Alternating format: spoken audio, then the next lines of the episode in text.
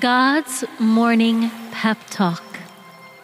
Arise, shine, for your light has come, and the glory of the Lord has risen upon you.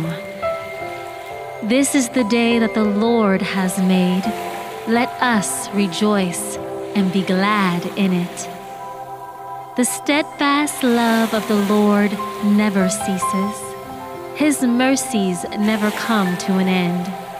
They are new every morning. Great is your faithfulness. In the morning, Lord, you hear my voice. In the morning, I lay my requests before you and wait expectantly. For nothing will be impossible with God. Therefore, as God's chosen people, holy and dearly loved.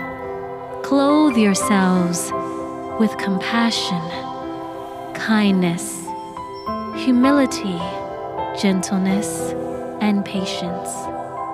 In the same way, let your light shine before others that they may see your good works and give glory to your Father who is in heaven.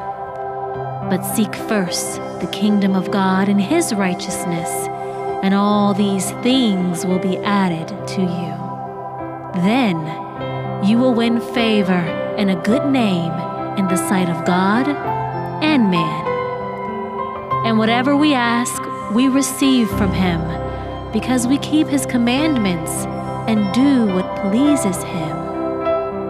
Therefore, my brothers and sisters, Stand firm, immovable, always abounding in the work of the Lord, knowing that your labor is not in vain.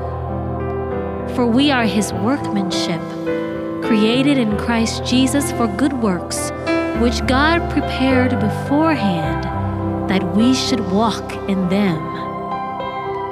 Blessed shall you be in the city and blessed shall you be in the field.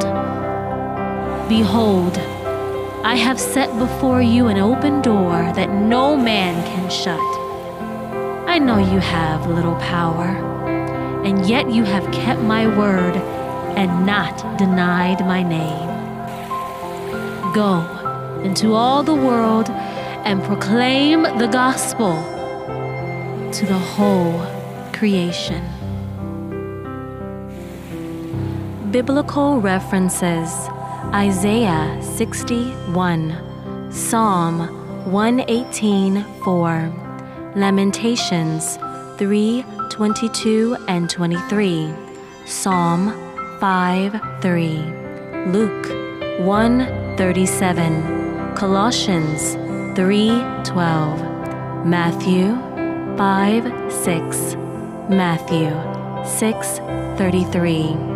Proverbs 3 4, 1 John 3 22, 1 Corinthians 15 58, Ephesians 2 10, Deuteronomy 28 3, Revelation 3 8, and Mark 16 17.